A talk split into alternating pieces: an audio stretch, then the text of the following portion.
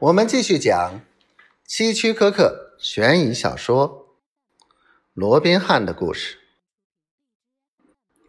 路易斯、吉姆和我三人围坐在一张宽大的餐桌边，尽情地享用着浸汁螃蟹、生菜沙拉、刚出炉的法国面包和特选的白葡萄酒。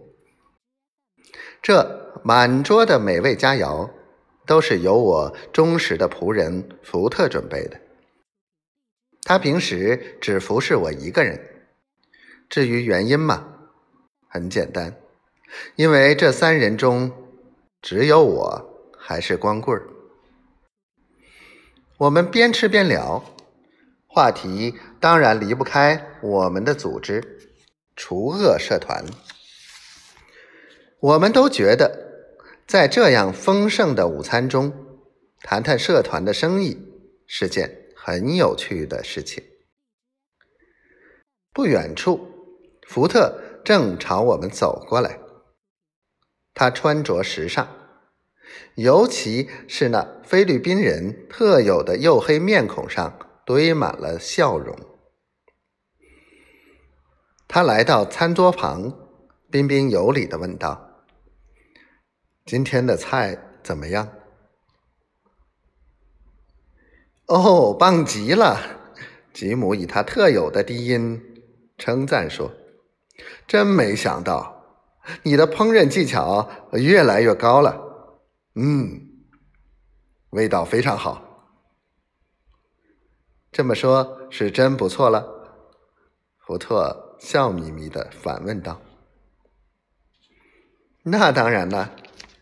坐在一旁的路易斯点点头说，他那似波浪一般的满头金发也随之摆动起来。